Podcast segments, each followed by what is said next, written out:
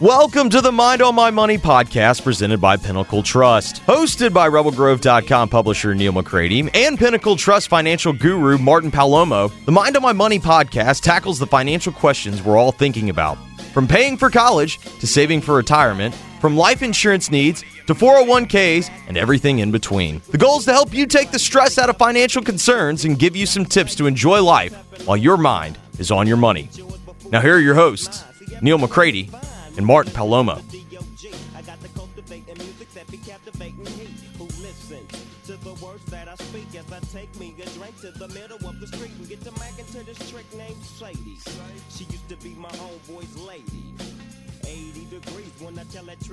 Welcome into another edition of Mind on My Money podcast presented by Pinnacle Trust. I'm Neil McCready in Oxford in the Clark Ford Studios. Martin Palomo is in uh, in Madison, I presume at Pinnacle Trust or somewhere thereabouts. Uh, we will get to uh, Martin in a moment. Let him tell you a lot about Pinnacle Trust. We're going to talk about the markets, uh, what to look for in the markets this year, some successful strategies that you can use, that you can implement from an investing standpoint, and uh, whatever else might come up here on this uh, January morning.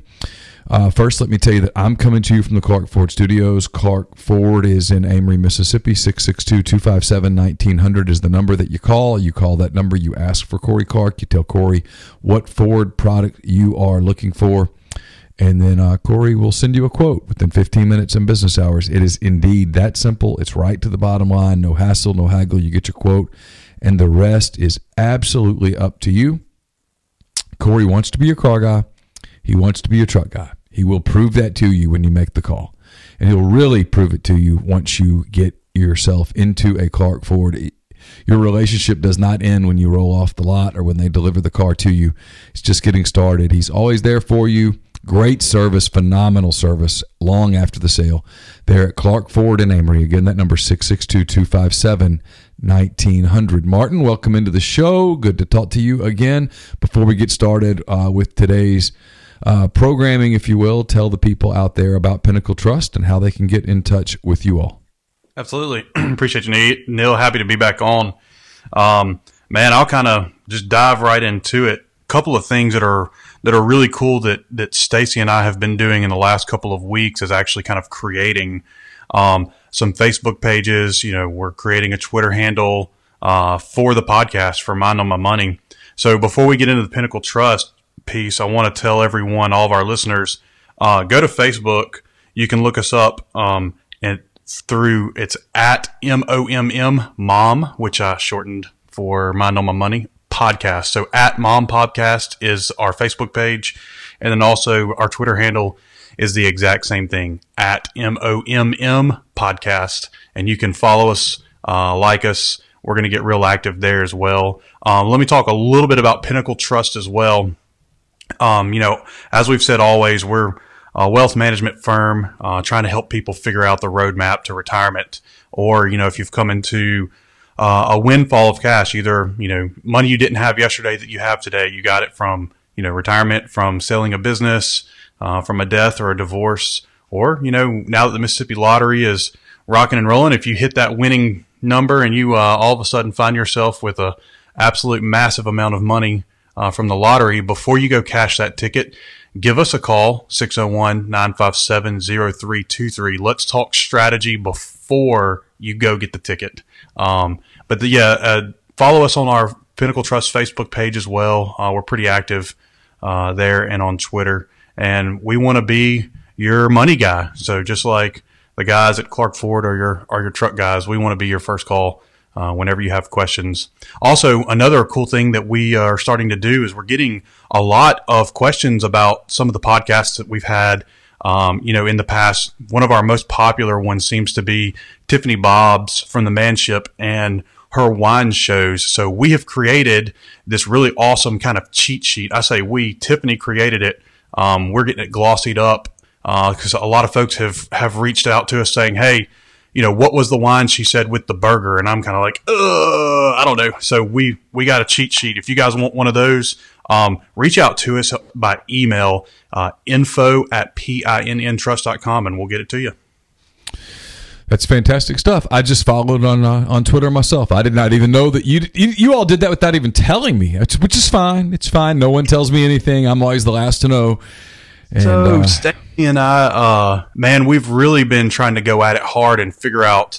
Um, we just created all of this. Uh, it was like Friday of last week, and then we were off for the holiday Monday. So, so today is really, if you want to get technical about it, Neil, we haven't even, we're not even 24 business hours old on uh, on Twitter, but we did do. Uh, we invited all of our friends on our personal Facebook pages. Um, last time I checked, we were already up over, you know, 200, 250 followers on Facebook. Um, we're going to post show stuff, show notes. Um, at some point, man, we need to, I need to come to Oxford and do a show and we can get some, some photos and videos and have a good time. We can absolutely do that. It's not, that would not be hard to do. That would be, cool. that would be easy.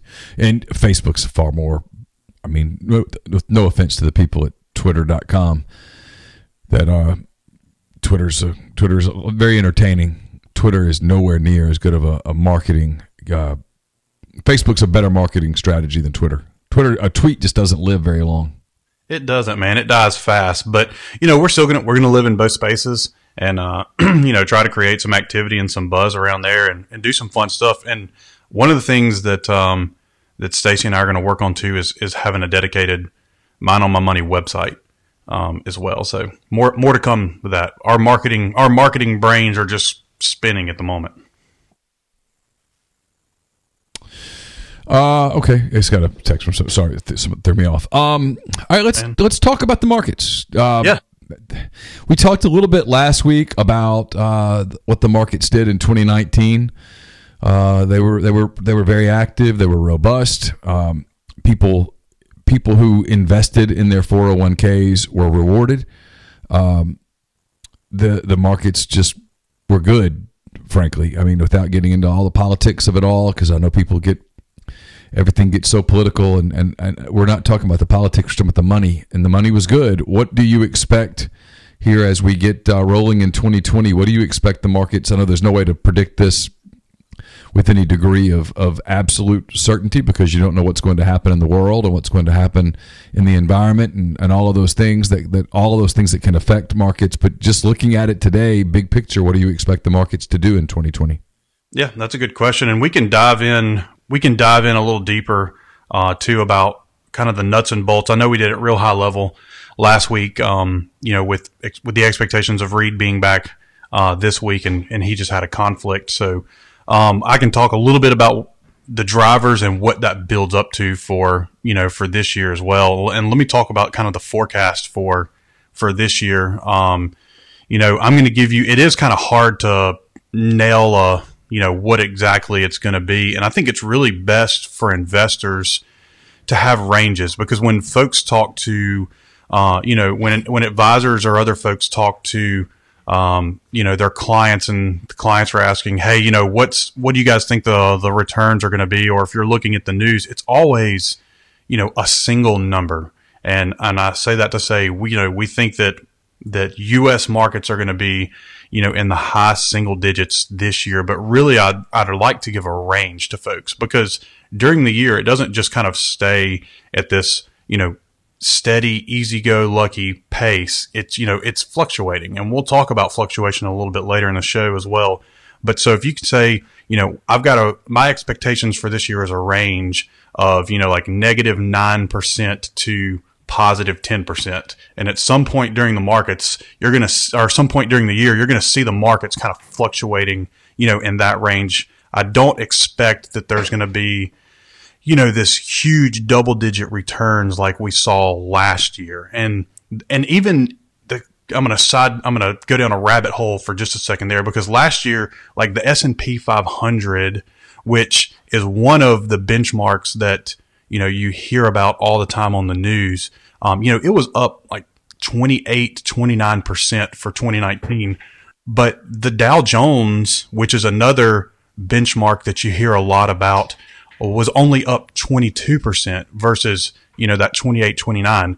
And so f- some folks go, well, how, do, how does that happen? That, that doesn't make any sense whatsoever. Well, and there's a third that we're all familiar with. We may not talk about a lot, which is the NASDAQ. And really, the NASDAQ is a collection of a lot of tech, tech companies. And it was up 35%. So I'm going to break that down into English that we can understand. Okay. The, the S&P 500 is the, the largest, you know, 500 ish companies in the, uh, in the U.S. So it's made up of tech firms. It's made up of those big blue chip firms like your AT&Ts, your, uh, you know, the Dow Chemicals, Walmarts, Exxon Mobil's. Um, so it's 500 stocks and it's a well balanced, you know, benchmark where the Dow Jones is only 30 stocks. And a lot of people don't realize that. And, you know, and they tend to be more industrial type companies. Um, one of the big ones that's in there was Boeing. And I don't know if you remember a lot of the news last year, but Boeing got hammered for the 737 MAX stuff, you know, the crashes from the 737 MAX. And so what ended up happening is, you know, when you only have 30 stocks in the portfolio versus 500 stocks in the portfolio, you know, it's a huge difference. And if one underperforms or doesn't do well, it can really drag the performance down. So, um, so there was a kind of a wide disparity between stock returns this year with the S&P versus the Dow Jones, uh, and even versus the Nasdaq. So for all intents and purposes, we kind of talk about the S&P 500. It kind of really represents the broad U.S. stock market. Um, and so last year that one was up, you know, 28, 29 and this year, you know, it's going to be up. I bet you it's up somewhere in the probably high single digits. That's kind of the expectations. Um, we think the economy is is going to continue to move forward, which kind of supports you know high single digit growth. Um, you know, the other piece is that uh, we think that the U.S. is going to continue to outperform the non-U.S. That doesn't mean that you shouldn't have, um, you know, exposure to companies outside the U.S. But we think the U.S. is going to be uh, the the strongest area again this year, and I don't see bonds really doing much this year. We can talk a little bit about that, but so kind of in a nutshell, you know, if you've got a broadly diversified portfolio with a mixture of stocks and bonds, I would say that you should expect, you know, mid to high single digit returns this year, but I'm going to give you a range of, you know, if you have a diversified portfolio, I bet you, I'm going to say your range is going to be negative five to, to positive 8%. Just when you say that, I think that's a pretty big swing. I mean, that's that's 13 percentage points. Oh yeah. Oh yeah. And that happens on a, you know, on a, on a year to year basis. You'll have, so if you remember back in 2018, let me make sure I have my years right. 2018, there was a um, December, December is general is usually a really, uh, they call it the Santa Claus rally.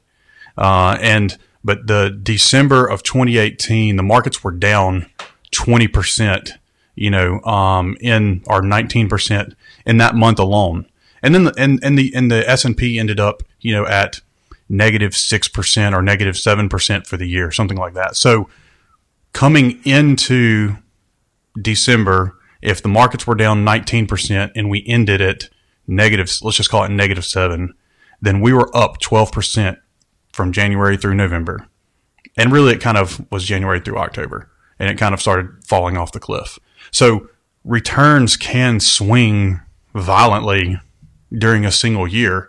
And then, you know, but then, you know, you were down 20% in December, but your portfolio was only down seven if you were fully invested for the whole year. So being fully invested is important. And we'll talk about that when we get to the strategy stuff too. But yeah, I think ranges make the most sense for folks when you're talking about expectations because you know if you have a year when um, you know let's say that we tell you you know over time your portfolio is going to return you know 7% you know year over year and you have a year where the portfolio is down 3 if i told you hey neil your portfolio you know every year is going to average right around 7% and then you open your statements and you're down 3 are you going to be pissed at me or are you going to be happy Uh, I'm gonna be happy, right? maybe if you've had a couple of bourbons Yeah. before. But yeah, but if I gave you a range that said, hey, you know what, year over year, you know, we're going to earn on average about 7%, but in any given year, you know, your returns could range from positive 10 to negative 5. And then you open your statements and you have a negative 3%, you know, you're going to say, well, Martin told me that. Yeah. Yeah. I mean, I'm going to, I'm, I'm going to be more mad at myself in that scenario that I wasn't sort of keeping up. Um, cause I, I get really guilty of that. I get really busy and, and I, I, I look at this year. I've been really bad about it. I'm trying to get better. I, I'll be honest. I'm, maybe I'm like a lot of people. I'm at this point in my life where you know this is a busy year. I had a kid go off to college. I've got another kid that's a junior in high school, and Carson started middle school, and and we're busy, and and the the website's gone well, and and and there was a coaching search, and was all this stuff. All this stuff. I say all of that to say this: I didn't keep up with the news. Yes, I know that the president's been impeached. I know that there's a hearing coming up soon. Uh, but I found that the day in, day out, 10 years ago, for example, Martin, I would be the guy that at night I'd watch some CNN, I'd watch some Fox News to kind of get a little bit of the different. I don't watch any of it now. I couldn't. I couldn't tell you who the personalities are on any of the networks. I don't keep up. It's bad. And honestly, that's a good thing. We actually so there's a term that we use for people who watch the news nonstop, the financial news, and then try to go to their advisor and talk about the plan. And we actually, we call it financial porn because, you know, all it does is, all it does is stimulate you when you're, when you're watching it, right? It really doesn't do anything for you. Cause if you look at kind of the trend of the news, and this is not a blanket statement, but you know, they're talking about the stuff that's bleeding and the stuff that bleeds may not even matter in two weeks or four weeks. And if you make adjustments on your portfolio, and we'll actually talk about that in the strategy too. The the average investor return versus if you just had a balance, you know, 60% stock, 40% bond portfolio and leave it and forget about it. We'll talk about the difference of returns and it will surprise you. Huh. Yeah. I just just sort of ride it. You know, I, I trust the people and just kind of ride it. But I, I would, That's I, good. I would get mad at myself if I looked up and it had done negatively and I had not paid attention. I guess is what I'm saying. Yeah, and then I would ask you, be like, what could you have done? Right? So if you're sticking to your plan and you end up with a year with a negative return, it's going to happen. But like, what could you have done? And the short answer is the correct answer is nothing. You shouldn't have done anything unless something drastically happened, like you lost income or your expenses increased or you're retiring earlier than you expected to. Then those those things change the plan. But if it's just, hey, you know, I'm middle age, I got a kid in college, I got kids in high school, and I'm just trying to sock away as much as I can, man, it needs to be on like a you're putting it in monthly, you're not even looking at it and you're going to laugh at me, but man, I have if you told me today, if you held a gun in my my head and said, "Martin, how much money is in your 401k right now?" I have no idea. I could give you a range what I think it is, but yeah. I just don't open my statements. I only know because I just had my annual thing. Yeah, that's and, it. You know, it's the only reason. right now. You know, those are and like annual statements are coming out, or if you had an annual review with an advisor, you know, those things are are happening. So. Uh, so let me ask yeah. this because that we just mentioned this is in the news. Not to get into the what we expect to happen or whatnot. Here's the here's the question: Will the markets are the markets in any? I know they're they're they're productive right now. Are the markets in any way uh, tentatively watching the uh, impeachment proceedings, the the trial of, of President Trump that's upcoming? Not not about outcome, win or lose, but just will the markets will they when that's over, one way or the other, will the markets reflect that? Um, man, I think the I think that that markets have already priced in uh, that he will be acquitted. You know, in in the Senate. Okay. The, I think the only way that that has a an impact, positive or negative, and of course it would be a negative impact, would be that there's a surprise, right? Because you know, generally, large investors and the quote unquote markets uh, don't like surprises. They like it likes certainty. So, you know, whether it's um, so, you know, in other, what you're saying is, if the Senate surprised all of the critics and and convicted uh, President Trump and removed yep. him from office, that would create unknown, and the Absolutely. market does not like unknowns. Absolutely. So let's just let's go one step further, and we won't get into forecasting what's going to happen with China. But so all the work that Trump has done, you know, getting the phase one deal finished um, in China, which they did, you know, last week, and we can kind of talk about some of the wins in that too if we want to. Yeah, I think But- I know. I think people would like to hear that. People that that don't that are like me that are interested, obviously, in their money, but have. There's a lot of people out there, Martin. That it- it's not. This is not a Republican Democrat thing. This is not. They they just don't have the energy for all of the partisanship. There, there there's a lot of people that have to be like me and like you and like a lot of people that are, hey man, quit giving me your agenda. Just tell me what it means to me. Yeah, yeah, and so and so the the the phase one deal was an 86 page deal, right? So um, I know that the average American is not going to read the 86 pages, and most of it's going to be legalese. So kind of the 30,000 foot view. Um, so China agreed to um, buy more stuff from the U.S. over the next two years uh, at, at the tune of about 200 billion total. So it's just like it's like 50 billion in agricultural products, you know, based on the demand from Chinese citizens. Um, 80 billion in like manufactured goods like cars and aircraft and energy purchases, and and right around 50 billion in services like financial services. Um, one of the other big things is said uh, they would do is they would open up uh, its financial ser- China's financial services to foreign investments, um, and then strengthen intellectual property protection. Uh, as we know, like there, that was the big deal last year was you know how they were stealing intellectual property, um, and one of the other the other big pieces was that it required China to stop like putting pressure on U.S. companies to share technology when they have a joint venture in China or a local venture, um, so that you know the Chinese couldn't again steal steal the technology. So uh, you know, and you know another thing that that it did was it brought down some of the tariffs. Um, you know, it cut in half the fifteen percent tariffs, and then the twenty five percenters, uh, I believe, uh, have gone away, assuming that you know that there's no uh, rough patches hit or uh, you know backing out of of any one of the parties. That's kind of it in a nutshell, man. So to go back to what we were saying before I sort of interrupted you, you were saying that if in, in this scenario where Trump uh, is convicted in the Senate and removed from the Oval Office, removed from the presidency, that there would be a lot of unknown in the market about what this means for the China deal going forward.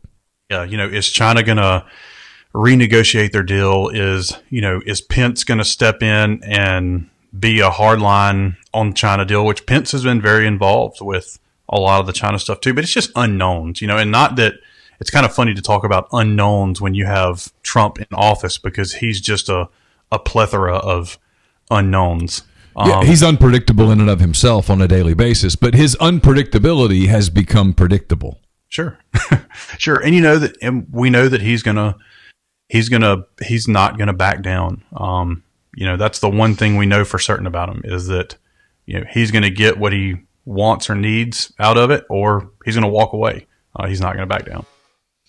All right, we're going to talk about some investment strategies in a moment. First, let me tell you that this podcast is also brought to you by the refrigeration company TRC, owned and operated by Jeremy Watler. He's been in the refrigeration field for more than 20 years. At TRC, they understand that great service means being responsive, and their highly trained, responsible, and dedicated staff are available 24 7 to ensure your complete satisfaction.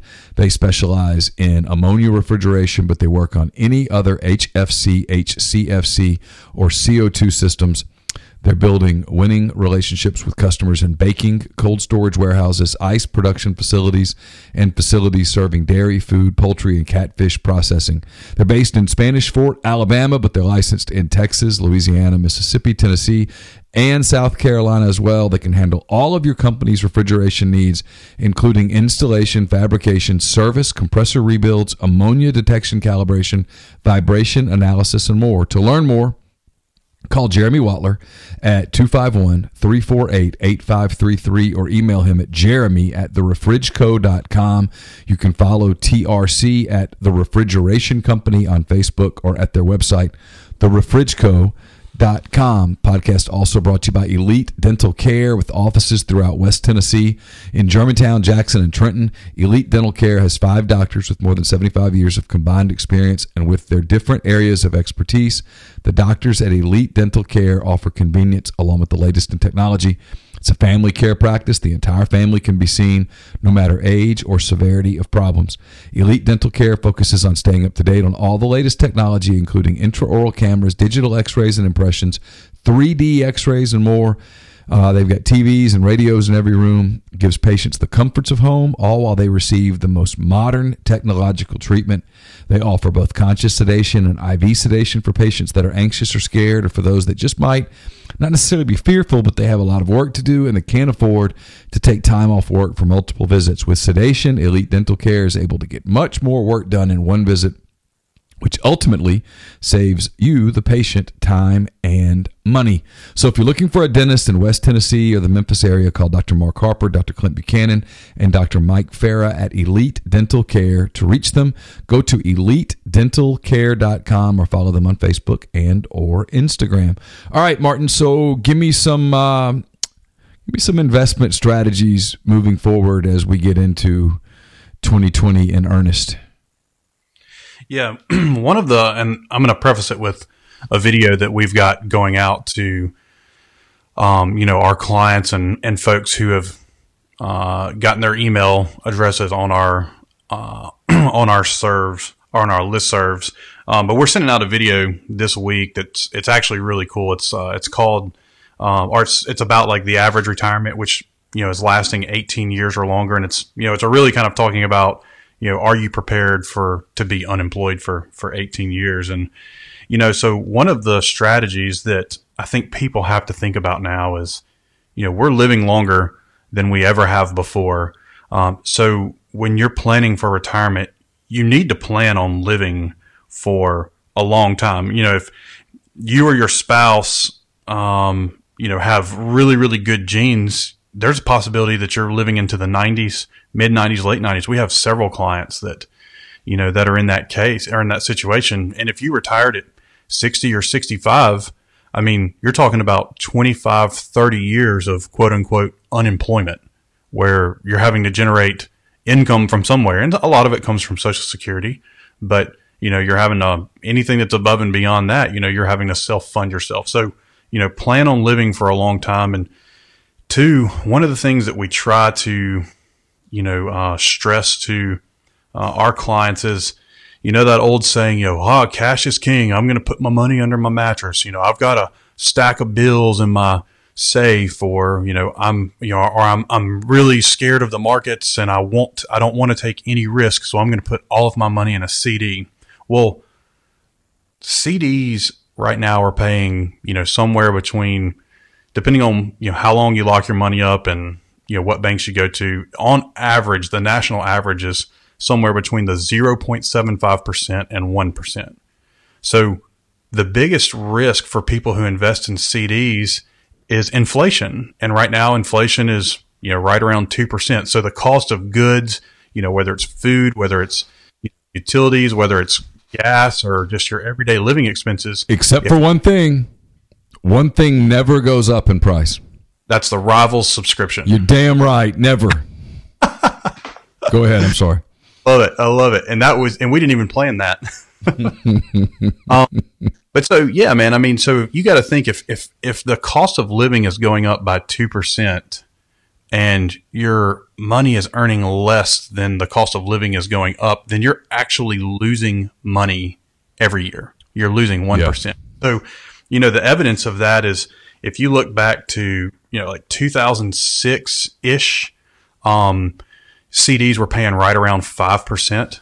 So if you put $100,000 in the bank and CD paid you 5%, then you made $5,000 of interest that year, right? So now, if CDs are paying 0.75%, that same $100,000 only gives you $750 of interest income and that's just you know that's that's like having a your you know income or your check reduced by you know 80% or or even more. So you know those things matter. Cash cash isn't always king. I mean it's good to have cash on hand but it's not you know, it's not always king. Um, the other thing too, when people are, and this is going to the the topic that we talked about earlier, when people are setting up plans, it's really really important to try to take as much emotion out of it as you possibly can. So, and everyone is emotionally attached to their money. I get it. I get it. But you know, if you can say, "Hey, we're only," if you can make agreements with you know your advisor and saying, "Hey, we're only going to make adjustments to the plan if you know something big changes like we lose some of our income or our expenses go up um, you know or or something like that not you know hey i really feel because i mean i remember when and i, I won't say names because i don't remember names specifically but when you know trump was elected in uh, you know four years ago in 2016 there were people that were like, I'm taking all of my money out of the stock market. Well, if you took all of your money out of the stock market when Trump was elected, you lost a significant amount of wealth. Yeah. A significant amount. So that is a purely emotional decision. And let's just say that, you know, Trump loses and a Democrat. All right, let's do it this way. Let's do it this way because both of these candidates, I mean, I think it, I think it's becoming Again, I haven't followed it as closely as I probably should. I probably will. I love politics. I love history. I'm listening to a, a podcast series right now uh, about presidential elections.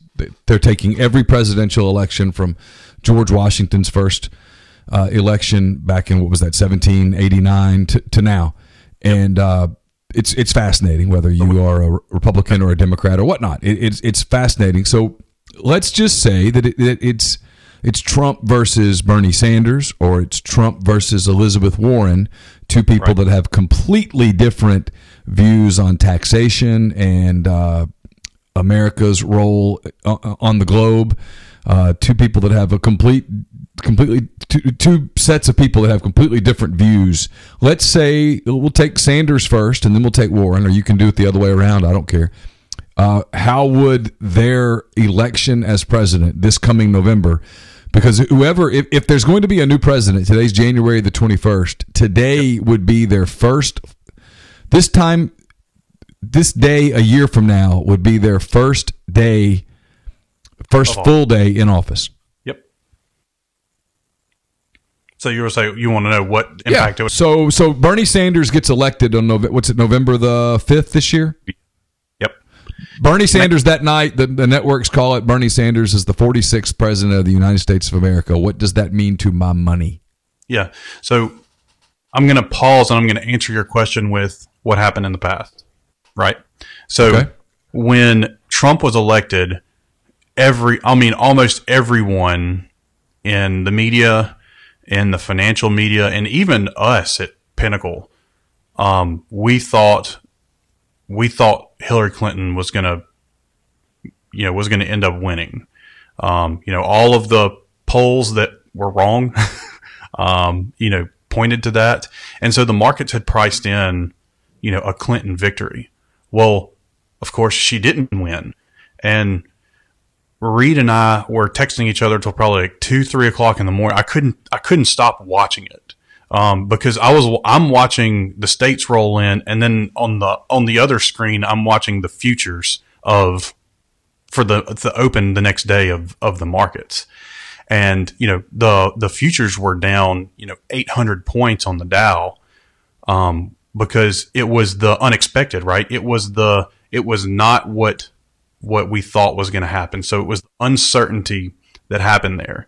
And then the markets really kind of took off um, after that, after, you know, some digestion of, you know, what is Trump's policies going to look like, you know, and, you know, and Trump was a, was a wild card on the campaign trail. You know, I mean, I remember the crazy stuff he was saying, like in the debate when, you know, he told Hillary Clinton he was going to put her in jail. I knew he wasn't going to put her in jail, but that ignited the base. It was pretty funny. Um, but you know, once they once the market started kind of digesting what a Trump Trump presidency was going to look like, you know, it, it did end up taking off. So I said all that to say, you know, I'm not 100% sure what would happen if only the White House flipped, right? So, but if you had, you know, the, the White House flip and then you had the Senate flip, right? You can kind of, you could really kind of look at that and go, all right, well, now they're probably going to get most of the bills and things they want passed in there through if they have the majority of the House, the Senate, you know, and and the White House, and then you start looking at their policy, going, you know, what is their economic policy going to look like, and the market starts pricing those things in. But you know, if let's say Bernie or Warren wins, and you know the Republicans uh, keep the Senate, the Democrats keep the House, it's going to be a little bit of gridlock. Um, probably we have we may not have you know uh, high single digit returns for markets. Maybe it's lower single digits or or low you know negative returns because there's uncertainty based on you know tax policy. Are they going to roll back the t- the Trump tax cuts, push the corporate tax rates back up to you know in the high 30s? Um, so there's there's a there's a good bit of uncertainty about what would happen going forward. That's going to make the markets real skittish and so you'll hit a what we call a risk off environment. Um, the other thing is is man, if people flipped from stocks to bonds because that's kind of like the safe haven. Um, the bond the bond area is is not super super attractive right now either. I mean, you know, you've got in the U.S. the interest rates for you know the 10 years like right at 1.8%. So you think about if you put your money in a 10 year US bond, you're locking in 1.84% for 10 years. That's a long time to make not a lot of money, right? Oh yeah, your money's just basically stagnant. If anything, like you said, with the inflation, you're you're losing a small amount of money. Right. And then, but if you look at, well, where's the next best place to put my money? The next best place to put your money, if we're talking about safety, would be in Germany, in the German bonds. And guess guess what the interest rate is in Germany? Uh, I could take a stab. Uh, two point five percent. It is negative zero point two percent. Well, that's so not, that's not good. You are giving them your money to guarantee you negative returns, and I'm just like that makes no sense whatsoever in the world, right? So why would You'd literally be better off in that scenario hiding it in a vault in your house, or buying real estate, or yeah, you know, figuring something else, something different out. So there's a lot of little things that that kind of play into that. But really, the important piece, and we said all we we talked a lot around the around the edges of of what happens if. But the best thing to do is get a plan and stick to it. So I'm just going to talk about. So let me um, let me finish this real quick because we did we did the Democrat thing. What if? What is your opinion? What what what happens to the markets if on November the fifth? Uh, the networks announced that uh, Donald Trump has been elected to a second term. Um, obviously, he would go into a second term that he would not be campaigning. I know he'd be concerned about legacy and all of those things, but he would not have to think about a campaign. He would not be able to run again in 2024.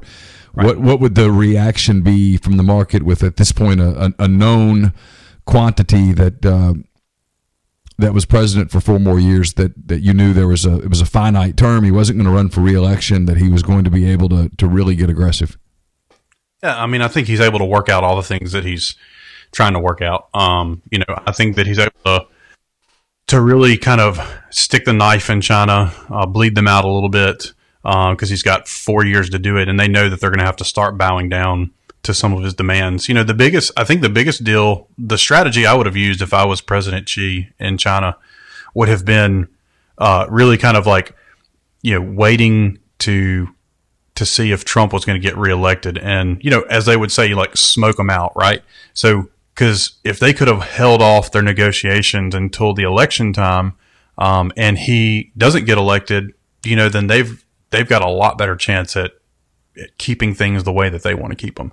But the risk is, you know, you make the gorilla really, really mad, and then he just brings down all kinds of economic hell on you um, through, you know, through the tariffs, and and tariffs don't help anybody. They hurt everyone. They're a they're a financial weapon that is that what's that pyrrhic victory or whatever, where you know you you lose, you win, but you lose by winning. Right? It's it's there's no no one gains anything from from tariffs. They're just they're like a form of financial torture that that doesn't help the end the end guy. But I think that you just get, you know, you get a little more certainty. You get four years of certainty. Trump gets to kind of, you know, really kind of, as you said, um, put his legacy in place, uh, and gets to, and really gets to kind of finish out, um, on a strong run. I mean, I think the Fed's going to be really accommodative this year, meaning they're, they're not going to raise rates. I don't, they've said they're not going to unless something crazy happens. Um, and that's good for stock market. That's good for the stock market if, if the, if the Fed continues to keep rates low. Um, and, you know, and recession is really not on, it's funny, you know, gosh, how long ago was it when we did the recession podcast? Uh, it was several episodes back. Yeah, it was 15, 16 episodes ago. Yeah. And I just don't see recession on the horizon in the next, you know, one to two years, um, unless there's just something catastrophic that happens. And you know, and the the Iranian conflict stuff had the uh, makings to be disruptive, um, but you know, it kind of, pardon my pun, like died quickly. Uh, you know, it just, it just, it's not going to have as much of an impact unless there's something that continues to happen after the fact. But I don't see that. I, I see the Iranian people are really kind of banding together and um, and going after their own government for some crazy stuff that happens there. Um.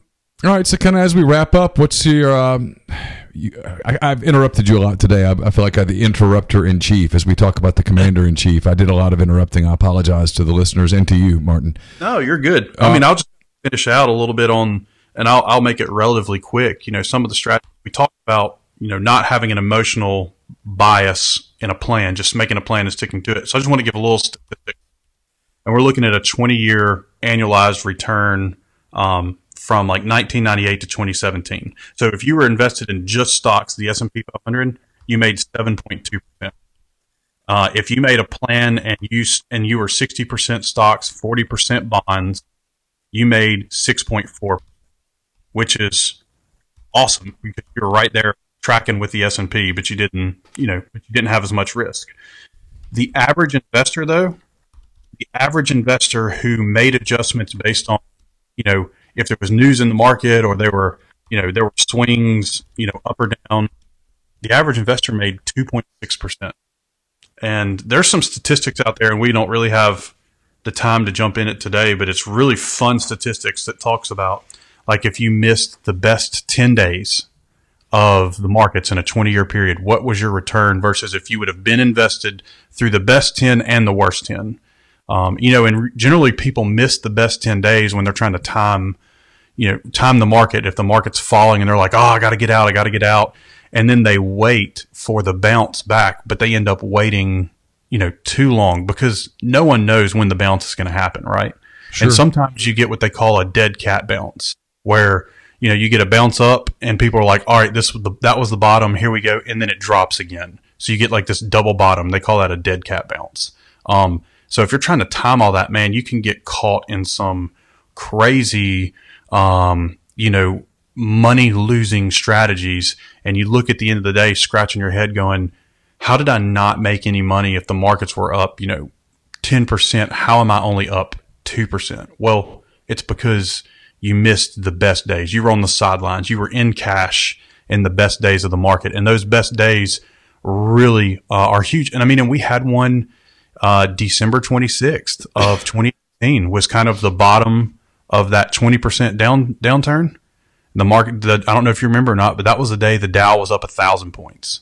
So if you missed December 26th, you missed a lot of your return coming back into your into your accounts. So you know, I know that they say, you know, try, don't try to time the markets, but it really is. It's time in the markets is better 100% of the time than timing the markets. So time in the markets is better than timing it. And I know that kind of sounds like play on words, but it is. No, it's fast. I've never thought about it that way, but you're that's that's a fascinating way to think about the market.